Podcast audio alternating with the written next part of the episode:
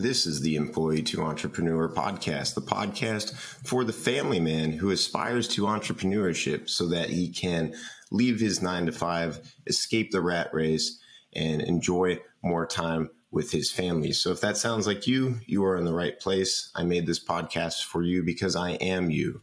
I am Brendan Ryan, and I am in the midst of the transition myself. Today, I'm joined by my guest, Jeff Lundeen, who is a sales coach and together we explore the idea that sales is actually the perfect place for people to get started in entrepreneurship. Jeff, thanks for joining me today. Hey, how are you? Doing great, doing great. So, I saw on your Twitter bio that you used to have a corporate job and you were paid pretty well, apparently. What was the job? Can you tell us a little bit about it and what motivated you to leave that and start doing what you're doing? Yeah. So, excuse me. I was doing air traffic control, and it was a pretty cool, cool job actually. Like directing airplanes in the sky, making sure airplanes don't run into each other. Basically, it like a video game, but with real people and real lives. And yeah, it was it's pretty cool, especially like when it was busy and it was fun. There's times where it wasn't fun when there's thunderstorms and a lot of like really complicated stuff. But uh, yeah, it was an interesting job. It just wasn't I don't know. I guess the word for it maybe is it wasn't fulfilling, right? I, I realized right away that it was like I didn't want to do it for the next 20, 25 years. And I had just no idea how to escape or no idea how to move from doing that to doing something else.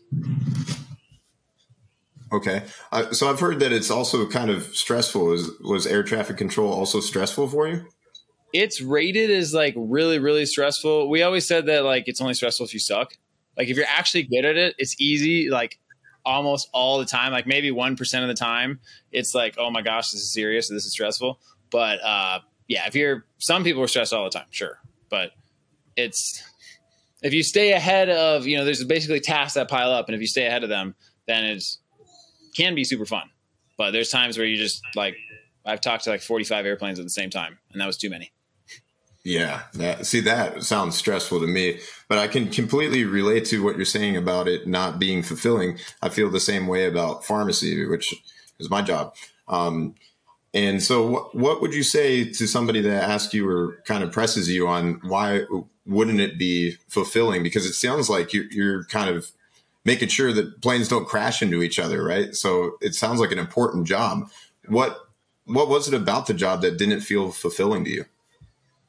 Ooh, good question. I mean, ultimately, all we were doing, like when it gets down to it, is straightening out people's routes. Like, yeah, I guess keeping people from crash. Like the amount of actual like fun, really enjoyable work was low. There's times when like working the area over Wyoming that like fed Jackson Hole, that sector was super fun, especially if you get a whole bunch of people going there at once for a holiday. Like, I could really get into the flow state and enjoy it.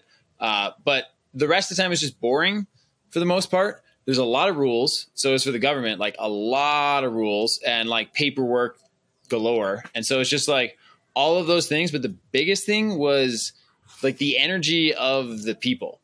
The the people who worked there, I looked at them and I was, was just like, I do not want to be anything like you.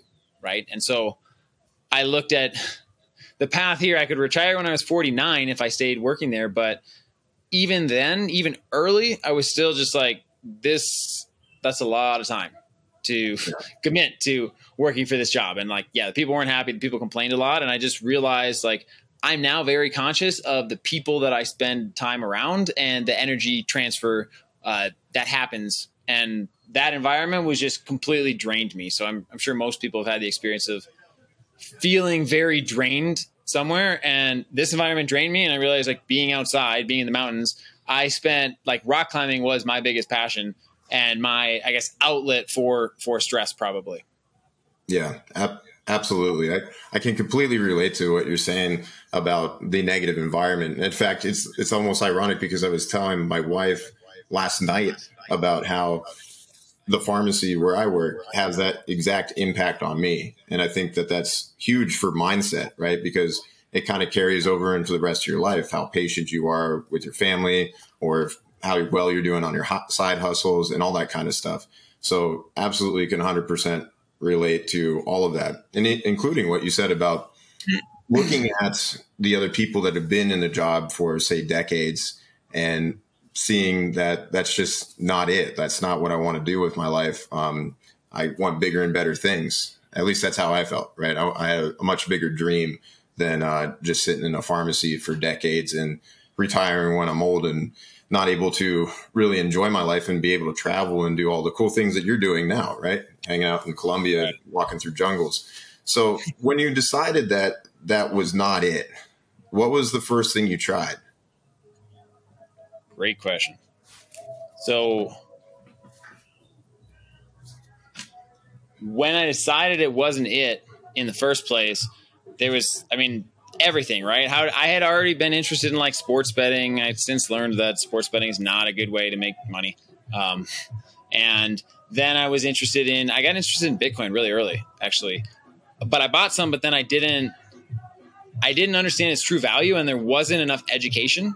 So I didn't, I bought some and didn't think it was that valuable, and then just like gave it away, got rid of it. Uh, and then later, four years later, or whatever, then it became really important in like 2017. So, um, what else did I try? I watched people for way too long. I sat on Twitter and I watched people just win, probably for two years before I actually did anything. So that's the embarrassing thing. That's what I saw. One of your questions coming up was probably going to be, "What would you tell yourself five years ago?" And I would say just like start earlier, like start before you think you're ready because you're not going to be ready. Yeah, absolutely. Yeah, and I wanted to ask you about Bitcoin eventually too because I am myself a Bitcoiner and that's crazy that you were into it that early. I, I dabbled in it myself just a, a, little bit in 2017 because I was really into online poker at the time, and I was using it to buy into poker games. Um, so subsequently, wasn't able to hold very much of that, right? But um, that was my first introduction to Bitcoin. But yeah, that's great advice. I think just getting started uh, is the hardest part for so many people. Um, but at the end of the day, you just have to start taking action because I really believe that you actually get a lot of clarity from just doing something. Even if you guess completely wrong, you start to learn more about yourself and start to move in a direction that you would have never guessed.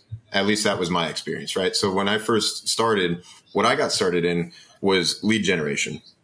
So it was a rank and rent model if you've ever heard of that, it's essentially the idea that you build a website, rank it in Google, and then rent it out to a contractor for a monthly recurring revenue. It was actually a pretty good model. It worked decently well. But I hated building websites and I didn't really like SEO. Um, and eventually I found that what I really liked about the process was actually the sales part of it. Talking to the actual contractor, um, and making the sale and closing the deal. It energized me. Um, you know, I kind of excited me, and I would have never, never guessed that I would like sales when I was, you know, a pharmacist. You know, before I started doing anything, right? So I think that there's something to be said for just taking action and that giving you clarity because you learn so much about yourself. I think that entrepreneurship in general is a journey of self discovery and self improvement, of course. But um, most people it's it's transformative right? You you start with who you are and then you end up a totally different person. So absolutely agree with that. So when did you after you did those couple things how did you eventually land on sales? I started with copywriting and uh, that's where i made my first dollars. My mentor from i was so i first started in sales doing solar door to door. And this was what had happened was I went and traveled. Like I quit my job the first time. I read the four hour four hour work week and just like had enough money saved up. I thought for two years. So I'm just like, well, I'm gonna quit. I, I did this exercise of like, can I get back to where I'm at? And the answer was yes. So this was when I was 26. This was even longer ago. This is like eight years ago now. Uh, and so I quit, went and traveled because that was like what I wanted to do with retirement, and then like ran out of money. I had tried other things like building people websites. I thought that you could just build a website and that people would go to it. I didn't realize the whole traffic aspect of like you have to get people to the website. So that I failed, but I learned that you now traffic's important, right? And every single thing that every time that I failed, I learned that something else wasn't was important, right? Or I learned something that I didn't know that I didn't know that I didn't know that now I know. Like now I know how to sell, set up Calendly, for example that's something that like doesn't sound very important, but knowing how to do it is important to run a business. Yeah. Yep. Absolutely. Yeah. Absolutely. Yeah, I like to. I've been saying to multiple people that I've been talking to lately that I don't even really like the word failure anymore.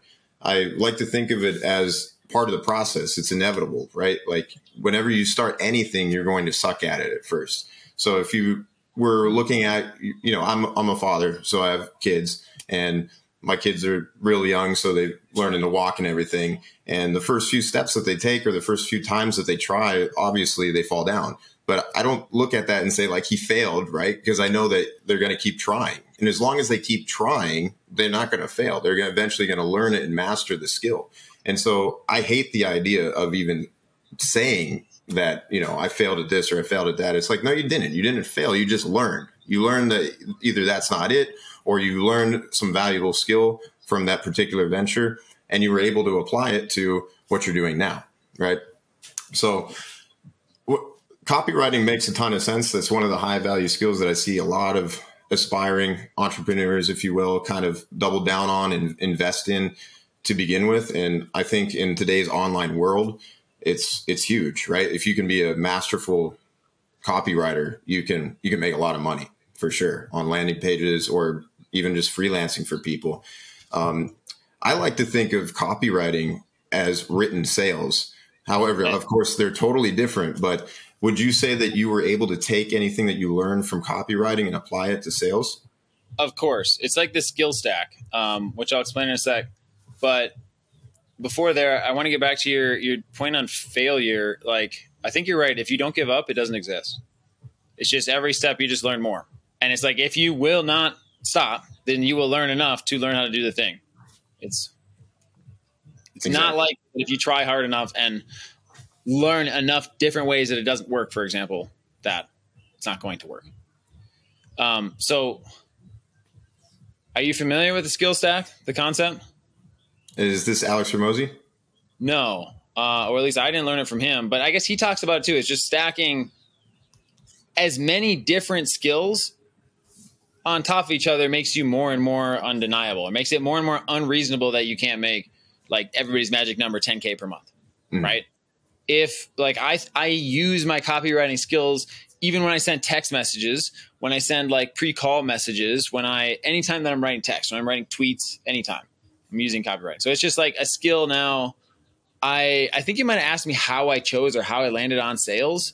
I right before I learned solar, I was reading a lot of books. I was like out of money. I was at the low point. So I, I, don't know. Maybe I just have this belief, but it always seems like people are at this low point, and then that's when they pivot to something and really take off.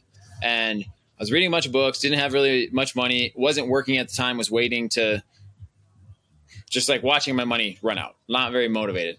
Uh, and I saw learn sales, so I got the door to door job, and then I did door to door solar for I think it was only like four months, but I learned a lot really fast about sales. And then I had a mentor who taught me, told me about copywriting. I had also read in Rich Dad Poor Dad, like learn sales, learn copywriting, right? So that's why I, I just took that advice blindly and said, I'm going to learn this and then see after I learn it how, how I like it, right? And then if I want to keep learning more about sales, which I do, then I will keep learning more about it.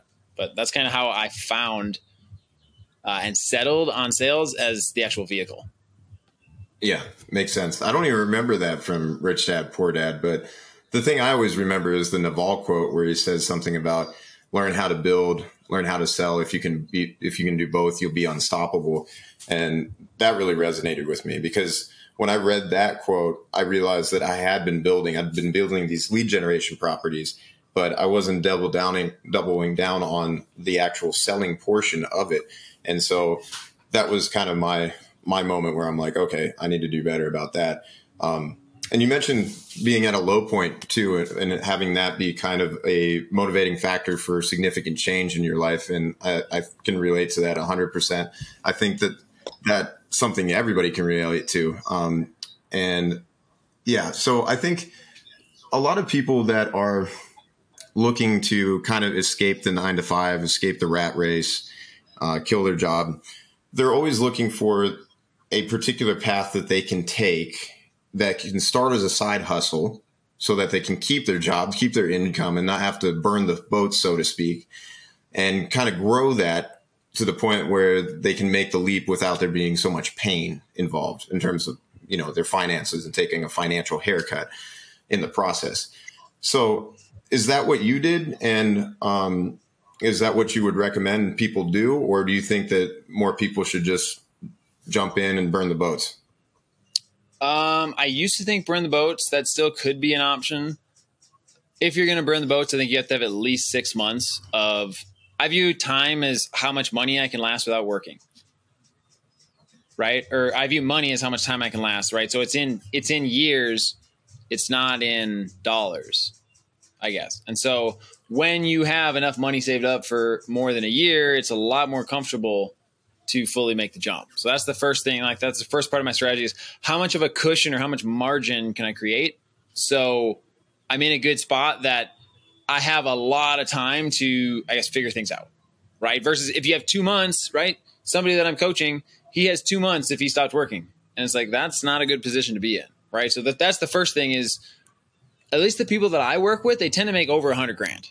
Right. They tend to be making a lot of money and have the golden handcuffs of like, I can't leave because they pay me so well, or I can't leave because I get health insurance, or whatever. There's many different reasons that we feel like we can't leave yet. And it's ultimately just that we haven't learned enough about the world that right now the map that we followed was find a good paying job and that's the way. And then it like we weren't really taught about entrepreneurship, right? And so I think that people have to figure it out on their own. And you just depending on how much of a self learner you are, I can tell that you're a phenomenal self learner and that you spend a lot of time like you're good at learning right? And so that i think is a really important skill and being curious and wanting to learn stuff and then having the desire to actually learn it because there's you know so much information in the world that uh, if everybody if all you needed was information you'd have a six pack and a billion dollars right? But it's like the implementation side of things and actually like trying and failing that matters the most. Yeah. Yeah absolutely that what you mentioned about wealth to you being how long you can survive if you were to stop working. I believe that also was from Rich Dad Poor Dad. Um, and that was for sure like a big red pill moment for me financially, realizing that like, yeah, even though I might have six or 12 months saved up, and that's kind of the conventional financial advice or wisdom, if you will, that's really not that much, man, at all. Like that's really kind of crazy. And and the mindset mindset shift that needed to occur was when Robert Kiyosaki said that you need to invest for cash flow and not for a nest egg. And I thought that was huge for me. That's why that's why originally I went into lead generation because it was something that I could get monthly recurring revenue from. But I've and that was actually one of the reasons why I was hesitant to jump into sales immediately as kind of like a full time side gig, if you will, because it felt like just another job rather than like a monthly recurring revenue source, if if you know what I mean. And so, though, what I've realized over time is that a lot of entrepreneurs start in sales and use that kind of as a springboard into doing something else eventually. Have you noticed that as well? Yeah. Well, sales or copywriting are the two that I've noticed. And there it seems like they have a very low barrier to enter right? You can just you can go out without joining somebody's program and figure it out on your own right? I that's what i did. Um, but if you there's so many people now with good training programs right? Myself included that if you pay somebody to show you exactly how to do it you can make money right away and it's not like if you're looking for passive income that's not what it is. It's work right it's a skill that you're learning but once you learn the skill you always have the skill. Like I, you can't take away my skills or my experiences. And so now that you have this skill, if your dream is to build a big business later and you want to scale it past 30K, you're going to need to know how to sell. And so you might as well get paid to learn how to sell. Same thing with copywriting. You can get clients right away. The problem with copywriting is you have to learn how to get the client in the first place, the, the cold email. And then guess what?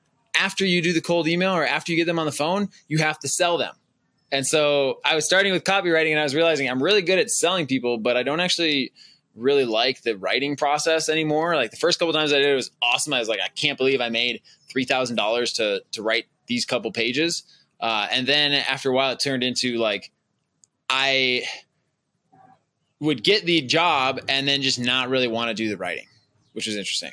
But actually, the closing part, it's, it's interesting because getting hired or getting on an offer is the same thing as a sales call in general. Yeah. What, what you said about getting hired for the copywriting and then realizing you don't want, really want to do the actual writing, I think that was the it moment for you to realize like copywriting isn't it. Like, although that was a good experience and you probably learned a lot for it, opened up some doors for you. Um, eventually you realize like, no, copywriting is probably not what I'm meant to do or what I'm really good at or passionate about. It's not my ikigai, if, if you're familiar with that term.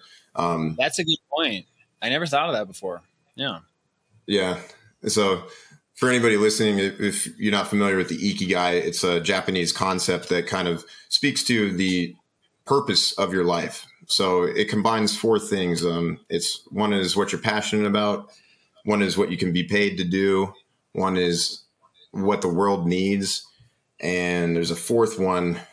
I don't know if you recall what it is, Jeff, but it escapes me. But, yeah. But um, it's a really good exercise, I think, for especially like beginning entrepreneurs or people that are looking to just escape the rat race. If you're really kind of paralyzed by analysis and you really just don't want to pick something to to invest in in terms of a high value skill, maybe start there, and that'll give you a little bit more clarity about what maybe you should do.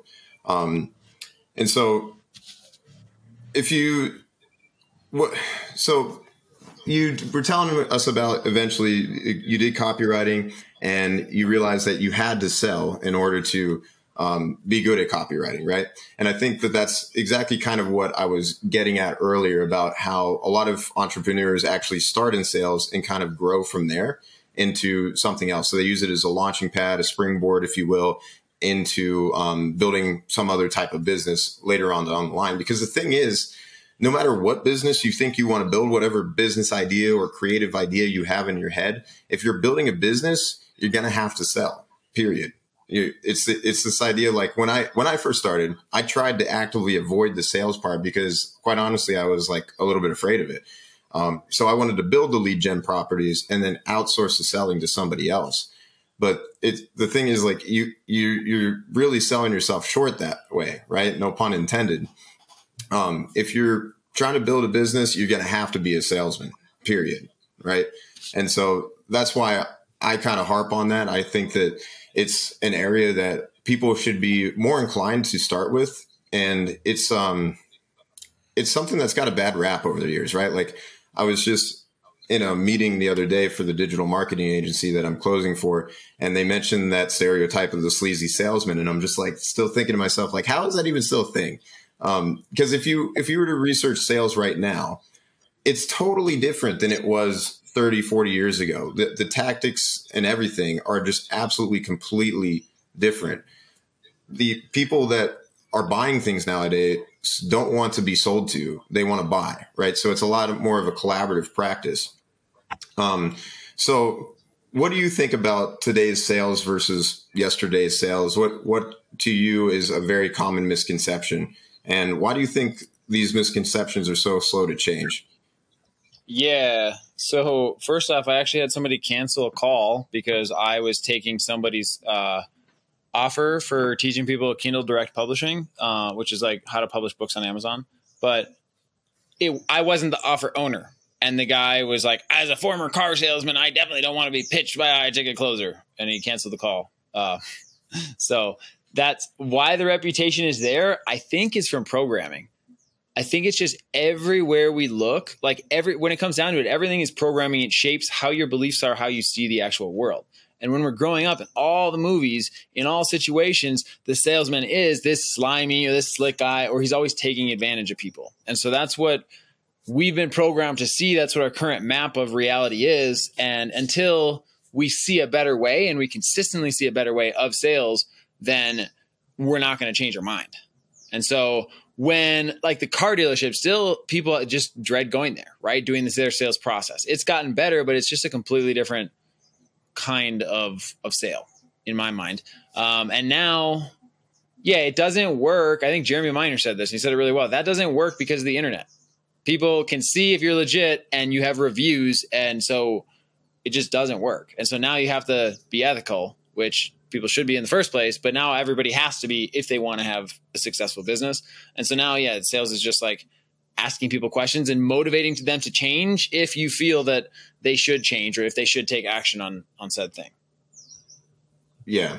And so that's that's the thing though that kind of drives me nuts about how this conventional wisdom is so slow to change this opinion, right? That this salesmen are sleazy is so slow to change because we have the internet and it's it should be fairly easy to like educate yourself on everything. And so on the one hand, what you said is um, you know, people can research everything. And so there, that educational aspect of sales that used to exist and used to be like a core a cornerstone of sales in the past isn't necessary anymore, right? People need to just come to their own conclusions and you're there to help facilitate that from hap- to happen but on the other hand, it seems like the reputation of salesmen hasn't caught up, even though we have that information age, we have that resource of the internet, right?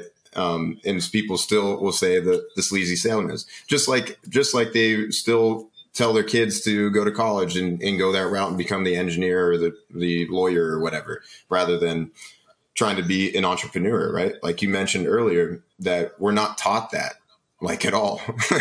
um, the school system seems to produce these laborers rather than these free thinkers, you know? Um, so it's just frustrating, right?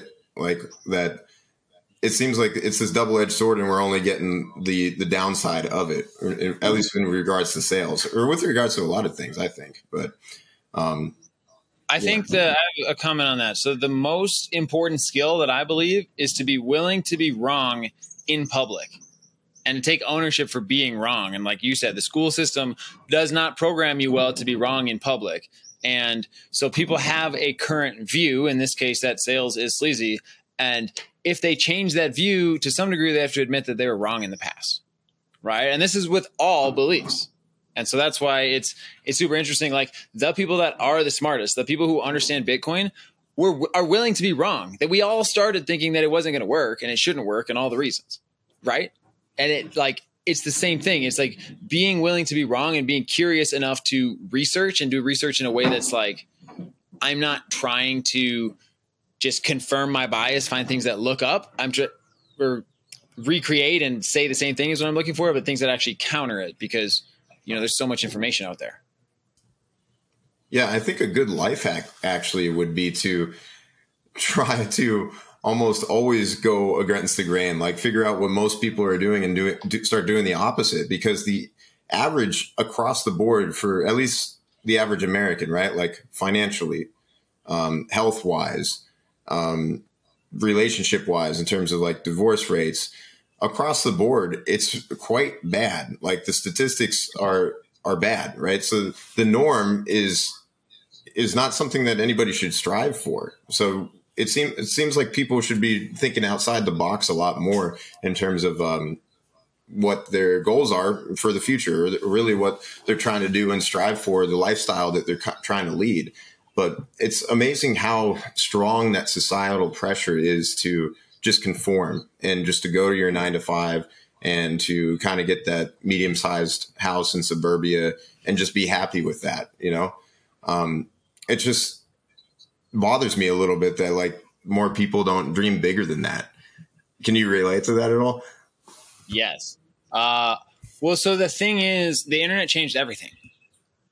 That's people still haven't. Naval has this quote. people still haven't figured that out yet, right? The internet has created so many jobs, and people don't know. Like now, because of the internet, I think I already think education, and always have thought that education is the most important thing. And I saw the traditional system, and I was like, no, this doesn't work for me. And so I was I kept looking at how could I how can I be an educator but in a different format? Right? And so like sales is just the beginning. This is just the platform because I know it's an in-demand skill and I like it and I'm curious about it, but I will expand, you know, my education company to other other parallels later. And so the amount of opportunity that's on the internet didn't exist before and the only way that you can figure it out it's not like there's a class on it you have to go looking right? There are like the get rich quick schemes, and I think everybody get got sucked in with those. They learned, okay, not everything works, right? I need to be skeptical on the internet, And some people just label their whole experience on the internet as everything's a scam. Like back five years ago, you have an online business and they're like, oh, so it's a Ponzi scheme? Yeah, yeah, absolutely. Yeah. So you you touched on something I think that was important that you you consider education to be the most important thing. And now you have a sales coaching business. So that's the first thing that you're starting with in terms of education. How did you get into that? Uh, on accident. So I I was closing actually the same offer that you're on now, and I was also setting, setting and close. For, I started setting, replaced the business owner, and as the closer like 25 days later, and then started his whole sales process. And as I was doing that, I was like, I can't. There's no. I, there's no longer a way for me to take all these setting calls. So I hired somebody and trained him. And then I realized we had more leads that needed to be outbound dialed. So I hired somebody else and trained him. And the guy who was doing the outbound dialing, he was just like so coachable and so fun to work with. And so like for a year straight, basically, I worked with him and like reviewed all of his calls and helped him get better. Partially because I liked him, but also because having your setter being really good makes it makes you make more money as a closer. So it was like an investment into me making more money was creating this I'm the mentor and he's the the mentee relationship with my setter. And so as I did that, then I brought on I was continuing to bring on more setters, but I would churn them. And I was like, this guy's awesome, he stuck around, but everybody else seems to be churning. And so why? And then he, for one, had the better mindset. He was willing to stick with it and really go all in. And so he, like, that's kind of what I look for is people who are really coachable. And I, I say no to a lot more of the other people. But uh, I'm not sure why. Like, just just everybody. I don't know if it's that everybody's not coachable. That's probably a limiting belief. But finding finding the right people, I think, is super important. Yeah. So it sounds like it kind of happened organically or naturally in the digital marketing agency that you were working for. And it just kind of grew from there into more of an official agency or business of your own, which is cool. That's, you know, exactly how it's supposed to happen. Um, you touched on being coachable when you're looking for the ideal um, client of yours. Is there anything else that you look for in terms of their mindset or, or outside of mindset even? Well, I can help people make changes just anywhere that they're at in their mindset. But some people, it's just like, oh, that would be so much work, or oh, I don't want to help them work through this problem, right? If it's too, I'm getting way more laser focused. Like you actually are uh, my ideal client, and probably anybody who's listening to this, like somebody who makes a lot of money at their at their nine to five, but it's just like I don't want to do this anymore, and I haven't quite figured this internet thing out, or at least I haven't figured it out at scale how to make money there, right? So ideally, we've already made even money on the internet, but haven't figured out like how to progress that even farther to get to a point where you're now making more money online than offline. And then once you do that, then it's you can't ever really go back.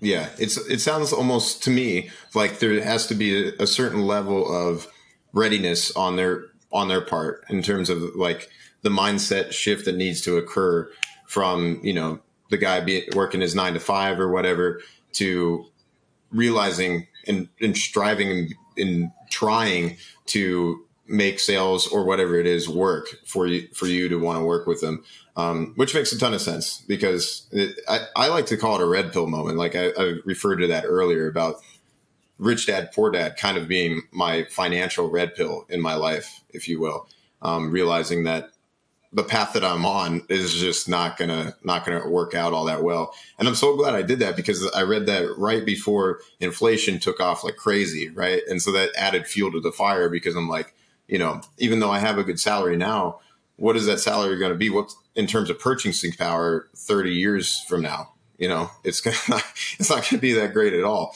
And so for me, one of the major motivating factors, there's a lot of things that motivate me to to kill my job and, and go full time entrepreneur.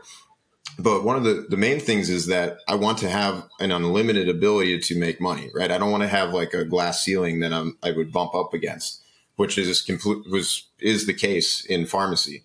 Um, even though I start out at a good salary, I can only go so high before I'm capped out, like period. So I think that that should be something that is really appealing to, especially a lot of men, like a lot of family men, a lot of people that have a wife and kids and all that kind of stuff, because I believe that money gives you options, right? The options to spend more time with your kids, to retire your wife, travel the world with them. And that's all of my dream, right? That's kind of where I'm going with all of that. Um, so going back to your, your sales coaching, um, what is something that you've noticed a lot of beginners get wrong when they first start in sales? Um, tonality for sure is the like it's not even something that they're aware of, right? And I think that that again that the levels of awareness thing of going from unconscious incompetence to conscious incompetence, you know, the the pyramid going up, conscious competence and then unconscious competence when you actually master the thing I think is just really important in general when it comes to learning. And so, uh, what was the question again? Just what do you see uh, beginners in sales oh, get wrong the most? Tonality for sure, and the ones that fail are because they don't go hard enough, right? They don't try hard enough. Like you have to outbound dial basically to get started, or the best way to get started, in my opinion, is outbound dial or to knock doors right? One of those two things. And they want inbound booked appointments on their calendar. They think that all they need is to just get an opportunity. And it's like, well, you're not the type of person who a good opportunity, somebody who has that offer would hire. So first you need to become that person. And they don't, they they think that it's the other way around. Um, so what else? I can expand some more, but uh, like I don't think I fully answered your question yet. No, no, you hit it. I mean, tonality, I think, is huge. And in fact, the very first book that I read when I decided that I need to get better at sales was Way of the Wolf by Jordan Belfort. And when I originally read that book, the tonality section, I like I wasn't ready for it. It almost sounded like kind of crazy to me um, at the time, and so I, in a large part, I actually ignored it. And as a result, I find myself still working on tonality quite a bit. It's something that um, I need to get better at especially on on a podcast, right? Like it's actually important for podcasting as well in terms of mastering tonality. And I think I could be wrong, but I think a lot of people overlook that. Would you agree? Yes, for sure. Tonality and just being a good orator or being good at articulating. Like I learned this. This guy David on Twitter he's had this on his podcast many times. He was talking about becoming a good speaker is extremely important. And Just becoming a good communicator in general is extremely important. And tonality is just one part of becoming a good speaker. Yeah, that makes sense. So what what about the idea of objection handling? Because from my point of view, when I first started in sales, it seemed like there was a, a huge hyper focus on objection handling. What are your thoughts about that? Yeah, that's uh, so you shouldn't get objections. You should disqualify them or they should close. Like there's really like if you had that belief that those are the two options, then you probably disqualify more people. And then also some people that you were trying to disqualify would then buy anyways. And just in general, like there still will be some objections, right? There still will be some people. And the reason why is usually because they were never intending to buy they just wanted to get on to see the process to learn more about it. And there's some people that you legitimately can't convince right? That's why it's really hard to get above like a 70% close rate. Like even high 60s is extremely good for a close rate and that's why because some people just won't buy. Uh, now if you've done it right in the beginning you've given the person the information you've shown them how what you're selling is good it works and it is what they need there isn't any reason that they shouldn't buy it. And so when you have an objection it means that you failed to do something, whether it was building trust, whether it was helping them know, like, and trust you, whatever the case is, you failed to do that earlier on, or the offer is just not good. But uh, assumingly you only sell a good offer that works, you know, that's what it all comes back to. As long as it, you're only selling a good offer that works, then you're just you're just helping people is essentially how the sales call is. You just help them make a decision, and sometimes you coach them through. But I would say the amount of times that I have successfully handled somebody's objections in order to get them to buy right there on that call is like less than 2% of the time. Yeah, that's so true. When when you find yourself like in that objection handling mode, the frame is flipped, right? They're the ones asking the questions and you're the one reacting at that point. So yeah, you're kind of swimming upstream at that point. I like to think of it as objection prevention is what we should focus on. And that entails not only asking the right questions during discovery to to kind of prevent them from, you know, busting out some of the most common objections, but also the pre-call routine that you'll go through to kind of prime them to get them ready, make sure decision makers show up and all that kind of thing. What are your thoughts about that? The idea of objection prevention? Yeah, so that is the thing is objection prevention. That's that's what's actually important. And having pre-programming, I believe everything's programming. So from when they get to know you to when they actually get to here's what you get, here's the price, the bigger, the better the relationship and the connection is, the more likely they are to buy. Right? It's as simple as that. And so now like I have immediately after you book a call with me, I have a like selfie video of me setting expectations for the call and then even saying, please respond back, I'll be there.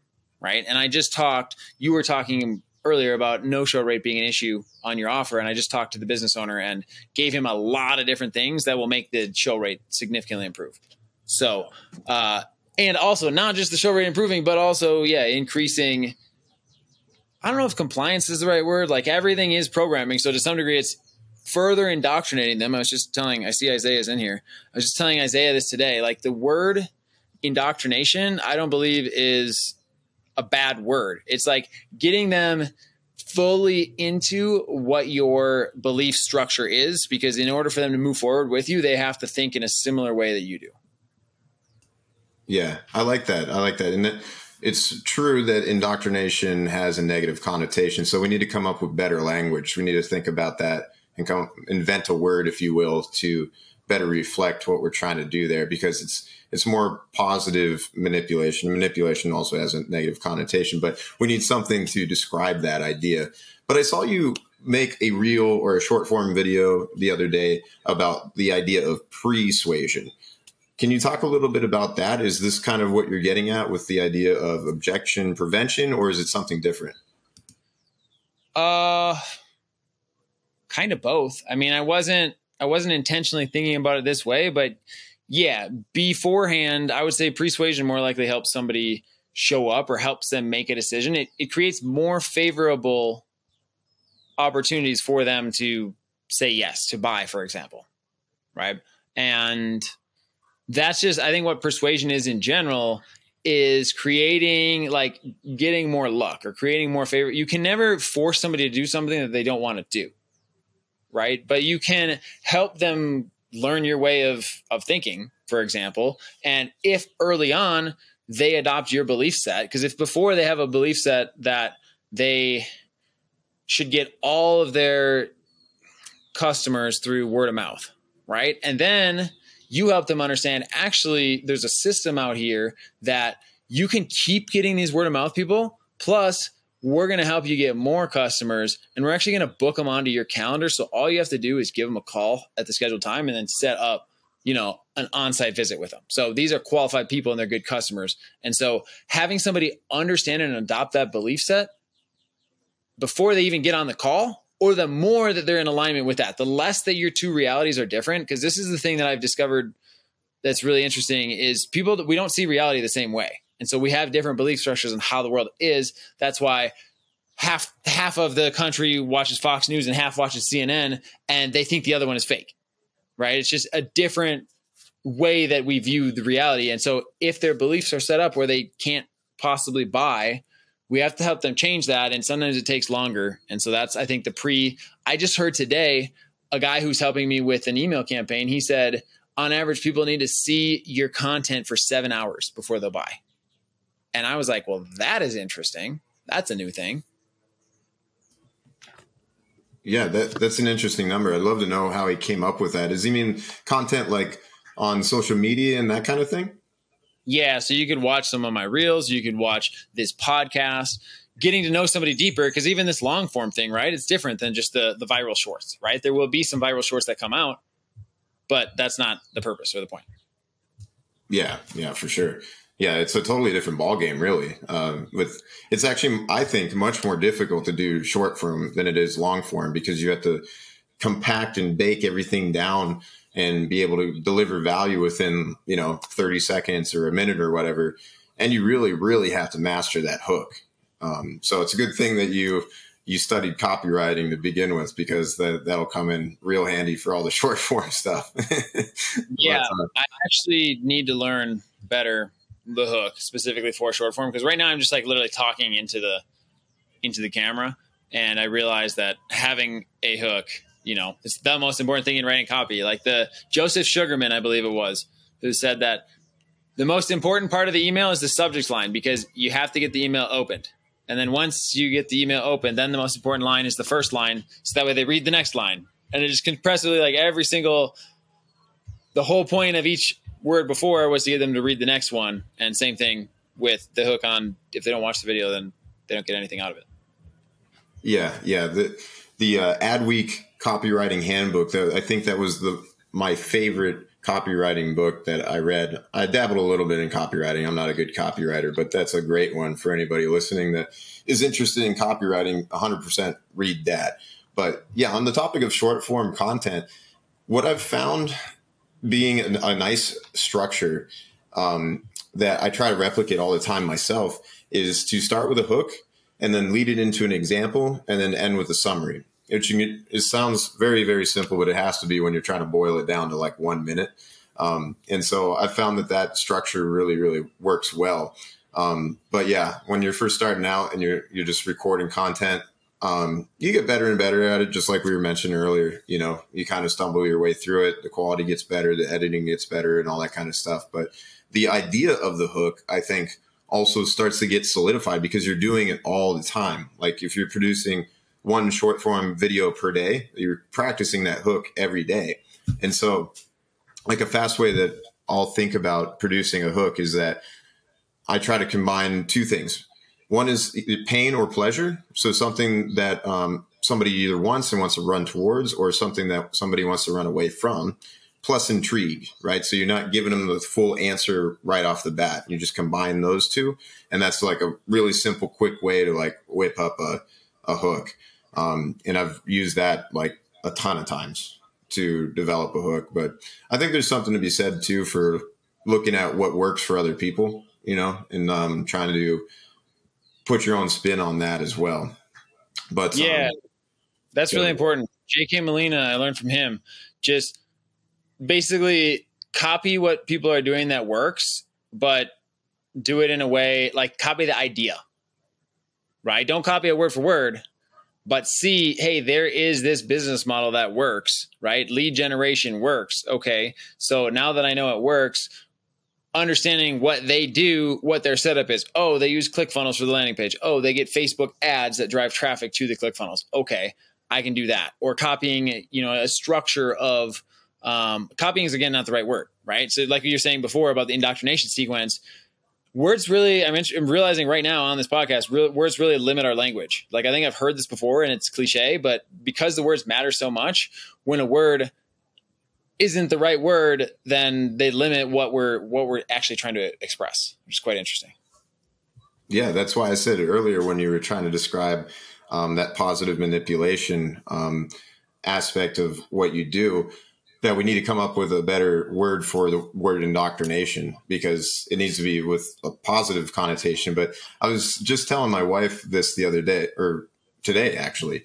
Um, there's a African tribe, right, that lives in a jungle. They're called the Himba, and they have something like a dozen different words for green. So they can differentiate much easier between different shades of green than say we can when we grew up, we just call it green, right? We only have one um, word for it, at least at the very basic level. But they have no words for blue, and they actually literally can't see blue because of it. So if the researchers presented them with uh, two different color squares, and one was green and one was blue, they would call the blue one one of their versions of green. They they see it as green, which is super uh. super interesting, right? So they're much better at um, you know, differentiating all the colors of green, but they can't even see the blue because they don't have a word for it.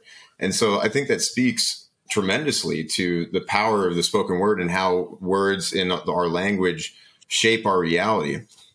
And um, yeah, I think that that's one of the main reasons why the uh, idea of mindset and controlling your thoughts, monitoring your thoughts, and watching the language that you speak over yourself is so powerful because, like you were saying earlier, everything is programming, right? And so I think a lot of people don't even realize how much of that they're doing. Um, what are your thoughts about that? Yeah, I mean, the NPC meme is that way because it's basically real, right? There are people who just are so programmed. They there's so many habits, so many things that they are doing that they didn't consciously choose to do, right? And it just starts with not having the awareness. Like so much of I think making money online and just in general is doing internal work on yourself, or at least that's how I view it. To understand what thing you need to learn to uh, like to get better at the say do ratio right that's like the number one thing that i talk about uh, when people first join and and work with me is because if you don't keep your word then you can't create your own reality and then you also know that you're the type of person who doesn't keep their word which never works right not a good um, way to be no and it's something that like people are programmed probably or to not keep their word i guess and it's we're all blank slate. Do you know who Ted Stosa is? No. Okay, he has an amazing uh, email list, and he's a really good copywriter. He's where I learned copy from. But he always talks about how we start off as a clean slate, and then like society and your parents and your upbringing and how you responded to circumstances shapes who you are today, right? And shapes the beliefs that you have. And so, you know, it's just literally talking to somebody who doesn't have the belief that you can make money online right now right? Who has zero awareness that like, oh yeah, I use the internet, but I didn't know you could make money on it. Is one is the far extreme. Then talking to somebody who's like, I know how, I know you can make money on it, but a lot of them are you know weird businesses. I don't want to do it. It's too much work. And then the person who's like, I know you can make money online, and I'm interested in it. I've been trying, but I can't figure it out. To finally, the person who is like, I know you can make money online, and I just made my first dollar. Like, what was your first dollar that you made online? Um, I think it was in lead generation, actually. Yeah, it was a pretty amazing experience. It, it was actually, um, yeah, it was a lead generation. I still remember exactly where I was and when I received it, got the notification on my phone. It was only two hundred dollars, but it, it, still made it real for me. Um, because I think you're right. I think the idea that the laptop lifestyle and making internet money still for some people is a little bit unbelievable. Like I understand why some people were super skeptical of it, say 10 years ago or more. The idea that you could, you know, run an Amazon store for a couple hours a day, make all that passive income and just sip martinis on the beach definitely seemed like a, a pipe dream. And, and, it, you know, when I phrase it that way, of course it is. Um, but it's, it's possible. And I think that increasingly more and more people are actually making it happen. And now most people actually know somebody either, you know, maybe not directly, but at least through somebody that, hey, this guy actually was able to build up an online business and makes money online. And so now it's becoming a little bit more acceptable. It's still for sure, especially with older generations, a little bit poo pooed, I think. But yeah, I think, uh, yeah, you're 100% right that people need to be red pilled. That's what I said earlier. Um, and that's why I use that term just like Bitcoiners use the idea of being orange pilled, it's that moment referring to the matrix where you wake up and realize that the programming that you've been receiving all of your life is not true, right? The idea that like you, you can't make money online, it's a pipe dream or whatever. You have to shatter that belief. And yeah, I think it became really tangible for me when I received that first 200 bucks, even though it's not you know anything to write home about, but it became real at that point. Um, and so, anyway, speaking of Bitcoin, I wanted to ask you about Bitcoin because I know that you're a Bitcoiner, and it's a little bit off brand for me because I usually don't talk specifically about Bitcoin. But to me, Bitcoin and entrepreneurship, making internet money, and all that kind of good stuff goes hand in hand. And the reason I say that is because most people that seek that most people that try to build their side hustle or build their online business, from my experience at least, a lot of times they're doing it because what they're really after is freedom, whether that be freedom from their golden handcuff job or they want to recapture their time so they can spend it with their kids or whatever it might be. What they're really searching for is freedom. Like they don't necessarily want to be rich just for being rich's sake. They're actually off after freedom. And having gone down the Bitcoin rabbit hole myself, I've found that uh, Bitcoiners, by and large, are huge freedom lovers, right? If you will. They're very much kind of a libertarian crowd. Um, lots of anarcho anarcho capitalists. So they're like freedom maximalists, you know. And so, how did you go down that Bitcoin rabbit hole? Like, what what was the the moment for you that you realized that this is just more than something that can be the speculative investment, but something that actually is really important and could potentially change the world for the better. Something that was really important to me is I bought a flight with Bitcoin. So that moment when I actually paid for a flight while I was in Asia with Bitcoin in 2017, I was like, oh shit, this is for real. Like this stuff works. And so I think needing to understand that is something that everybody has to do because once you realize that like, oh, I can actually exchange value for this, that really makes it real. Um, before then, like I was while I was discovering Bitcoin, I was traveling through Asia, and I was like, oh yeah, this is worldwide. This makes sense, right? And so it's first you go through. I first learned about it in like 2013, and I didn't. Uh, I had some, but I didn't. There wasn't enough information, like I said, and so I just like didn't find it to be valuable and forgot about it, lost it, didn't understand the importance of securing it. And then somebody who made fun of me when I had first talked about Bitcoin, he was like, Yeah, I'm going to invent Matcoin. You want to buy some of that? And then he started talking about Bitcoin, and I was like, uh, "Don't you remember when you like called me stupid for looking into this? Like, why is it that you've changed your mind?" And then he said that he was getting money out of, I think it was sports betting or something like that, uh, and it was the best way to transfer money. So now, when you do something that is not as allowed by not as acceptable like sports betting like sports betting is hard to get money in poker like you said before once you do something that you're not allowed to do with paypal or visa or something like that with money then you realize oh why can't i why is it that i can't do those things with paypal and visa and whatnot? Like why are those rules even in place? Right? And then um, you realize that okay well who makes the rules and what happens if they change the rules? And can I do anything to change the rules? And then when you realize that, like, when in Canada they froze people's bank accounts who were protesting, I had heard back in the day Andreas Antonopoulos talking about if you go to the wrong protest, you could have your funds like frozen. And I was like, yeah, in Russia. And then happened in Canada. And it's just like, oh my gosh. So like it have it's happened so many times over and over again.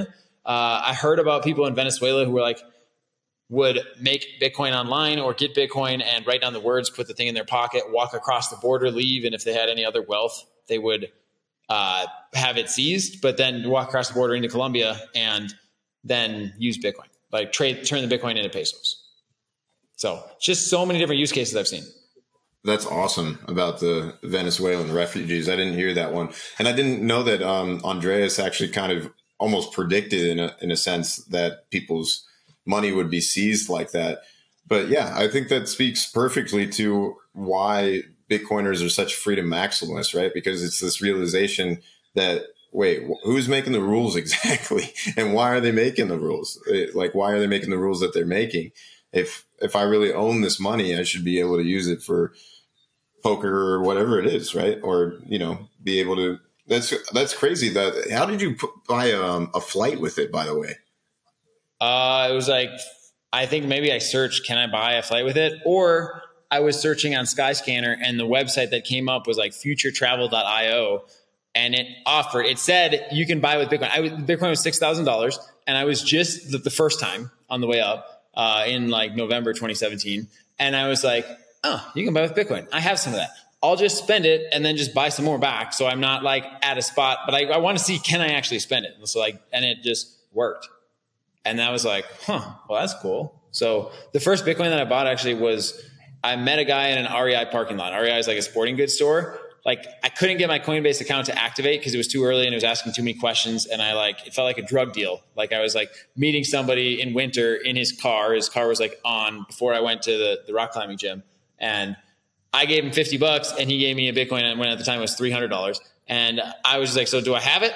like how do I know that I have it? Like I didn't even it didn't make sense at first initially too. And so I think that people actually have to maybe receive some and move it around in order to understand it as well. Like I've sent many transactions and the more transactions you do, the more you understand the protocol. And then you realize like something like a bank wire is such a pain.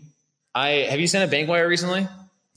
I actually have to send a wire to um, my main VA for my Amazon store of um, a little over six thousand dollars, and uh, he actually asked for two hundred of it to be Bitcoin because he hasn't invested in it yet and wanted to trade with it on Binance, right? So I was like, yeah, of course I'll send you Bitcoin. Uh, you know, I, I love Bitcoin, and so I do the Bitcoin, and I'm like, gosh, this is so easy, you know versus the, the wire is such a pain. Like you, the bank calls you up, you got to pay the big fee and all that stuff.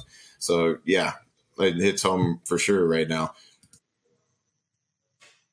So what um what airlines was that? By the way, I'm just curious that I I've so, paid for a lot of things with Bitcoin, but never airlines. So it wasn't the airline directly. It was like a kayak.com or a, like one of these brokers. And so yeah, I guess I could have gotten scammed, but no, it worked. So it was somebody in 2017. There was a lot of different like crypto startups, right? This was the when the blockchain, not Bitcoin narrative was going around, and people thought that like, oh, there's a whole bunch of different things that we can use blockchains for. And it's like, actually, no, blockchain is extremely inefficient. It's really dumb to use, except for something when you want the rules to be fair and nobody to be able to cheat. Do you see yourself um, accepting or using Bitcoin in your in your businesses in the future? Yeah, I would if somebody wants to pay, I would accept I accept Bitcoin right now. Right. Man, we should so, I should have paid you that way. that would have been awesome. Yeah, it's so this is interesting about sales though, is it's not Bitcoin's not widely enough accepted to have that be early on to say, and I accept Bitcoin. If anything, like the programming we get about being a salesperson, it programs people to possibly think, oh, is this guy sketchy? Right? Don't you think that it already has a little bit of that undertoning? Yeah, yeah, it does, and it's in large part because in the past it really was used for pretty sketchy activities like the whole Silk Road thing and all that kind of stuff. And even you know, poker is maybe a little bit sketchy or whatever, but um, increasingly it's being used for more and more legit things, right? Like El Salvador actually adopted it as a an official currency of their nation. So um, I think, especially as we see more nation states adopt it it'll be more widely accepted and that um, negative reputation will be washed away. Yeah, I'm actually probably going to buy a property in El Salvador because I think that the what they're doing and how they're moving towards freedom, I think is incredible. And I went to Bitcoin Beach actually, and like at a tienda bought like a Coca Cola with Bitcoin. And so that was also not, just to see, just so I could. And I used the Lightning Network, which I hadn't really had much experience using. It's a different experience for sure. But uh, it, again, was another orange pill moment. Like you continue to get, it's like when you change one belief, it's not like, I mean, yeah, you potentially are forever different, but then there's more beliefs below that, like an onion. And the same thing, the more times that you see something being really useful and it actually working how you were expected it to, the more it becomes real and the more it becomes so obvious. Yeah, I think it's that. I think it's an advantage that a lot of people shouldn't be sleeping on um, as much as they are right now. And what I mean by that is, if you're building an online business right now, I think a lot of people are privy to the idea that you almost you almost have to hire overseas labor because it's so much cheaper, right, to perform these kind of administrative or menial type tasks. I'm referring to virtual assistants or VAs. Um, but in the future, like especially for high ticket stuff and moving money around, I think people will finally start to realize the value of Bitcoin because of the lower transaction fees as opposed to sending a wire, right, and paying you know, however much you get charged by your bank for the wire, but also because of the essentially instant settlement, right? Like you're getting it within the next few minutes and it's yours, right? You don't have to wait for that those funds to clear or settle your bank account. But it just seems like this advantage that nobody's taking advantage or yeah, that nobody's uh, using. Um, yeah. So. You want to know something crazy? AI can use Bitcoin, right? Huh. So it, it, can't use dollars. I mean, it, you could it could maybe like persuade somebody to do something and to use a credit card or something like that, or maybe it could steal a credit card. But without permission, computers and AI can like it's going to be interesting to see if an AI discovers, ooh, Bitcoin is the most important thing. I should just start stacking it like crazy, right? That would be that would be really interesting to see if that was a response of what these AIs ended up doing. Um, but uh, the computer to computer transactions, right? The internet. So Danny Miranda, do you know who he is? He has a killer podcast. Uh, no. Okay, yeah, highly recommend Danny Miranda. He's got a he's on Twitter. He's got a killer podcast. But he was saying the internet's still in the first inning, right? So if you imagine you're the same age I am, right? You're 34. So if you imagine all the stuff that's still coming to the internet that's not even here yet, right? Like maybe now we're in the second inning, but it's still so early. Like, oh, a digital currency that you can trade over the internet came. What does that open up for the ability to do business with everybody throughout the world? And right now it's not adopted, but what happens when it becomes adopted? What does like the iPhone, right? The iPhone moment was the huge moment for stuff moving to mobile. Now like everything's on mobile and people carry computers everywhere they go. And I think that the trend to go digital is just going to continue.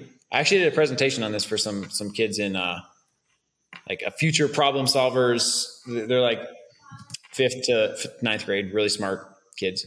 Um, but it's we're going to continue to spend more time online, right? And I don't see a future where we stop using the internet. Do you? No, and and to your point, I think that we are also going to see more and more globalization. In other words, like my VA is in Pakistan, for instance, and I actually I've been working with him for over a year now and have a good relationship with him. And you know, some people think that globalization is a really bad thing, and I understand why. But I think for better or for worse, we're going to spend more more time with other connected to other people across the globe, as well as a result of being on the internet, like you're saying.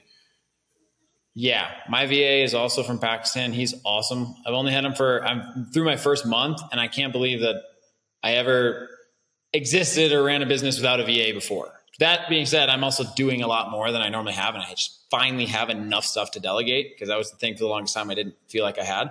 But uh, yeah, so again, I view uh, life a lot like a video game, or from this lens, from this frame. Like, imagine if your life was a video game and so nationalism, being very proud of where you're from, is essentially like, or being prejudiced from where other people are from is like you just spawned at some random coordinates. Like, good job. Did you have any control over that? No.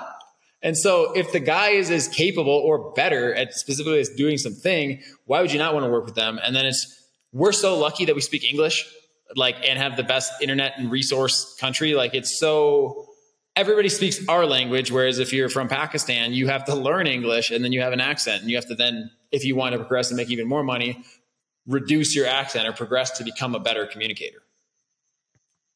That's so true. Yeah. That's so true. Eh, yeah, we are so fortunate. yeah, I think that it's a good thing. I used to be, I actually used to be of the opinion that globalization was kind of a bad thing, but the more I've spent time like communicating with people over overseas in all kinds of places, not just Pakistan, um, Philippines, Colombia, all kinds of stuff, the more I realize like it's definitely a good thing. There's a there's a lot that we can learn from each other, but also a lot that we can gain from doing business with each other, right? Um, so yeah, I think it's a great thing for that reason. Um, so, Jeff, where can people find you if they want to learn more about who you are, what you do, if they're interested in sales coaching and all that kind of stuff? Yeah, Twitter is the best place at Strongjaw Sales. Um, I'm actually on all platforms at Strongjaw Sales. If you're watching this, you can see I have a well-defined jawline. I just like being born in the U.S. I don't know if I specifically did anything to earn it, but uh, it's. I believe in using your, you know, what using whatever your unfair advantage is or whatever your unique characteristic is as an unfair advantage. So as Strong Jaw Sales, uh, I'm on TikTok now. I'm on YouTube. I'm on Instagram. Uh, I'm not posting anything on Facebook right now, and I'm on Twitter. And so as Strong Jaw Sales on all of them. Twitter's the best spot. If you want to DM me, you could also DM me on Instagram, um, but I don't check that very much. And you have a website, jefflundeen.com, right? Oh, there you go. Yeah. Uh, need to reshoot my VSL too. But yes, you can also go to my website, jefflundeen.com. You can see a little bit about, you know, you can book a call directly there. Uh, and so we can get on a call and discuss, you know, if this would even be possibly a good fit for you if you're considering getting into sales and you want to like understand what it would take and you know especially if you really want to master this skill so that way you can use it later in the rest of your life then yeah i'm more than happy to talk with you you you mentioned before before i let you go you mentioned that twitter is the best place for you to be found you're most active on twitter why do you like twitter the best I don't know. I found it for accident. So I, I, actually found Twitter because of Bitcoin. A friend of mine said, you can't be getting your information from Reddit anymore. Like where you get your information really matters. And I feel like Twitter is the best place to discover new ideas.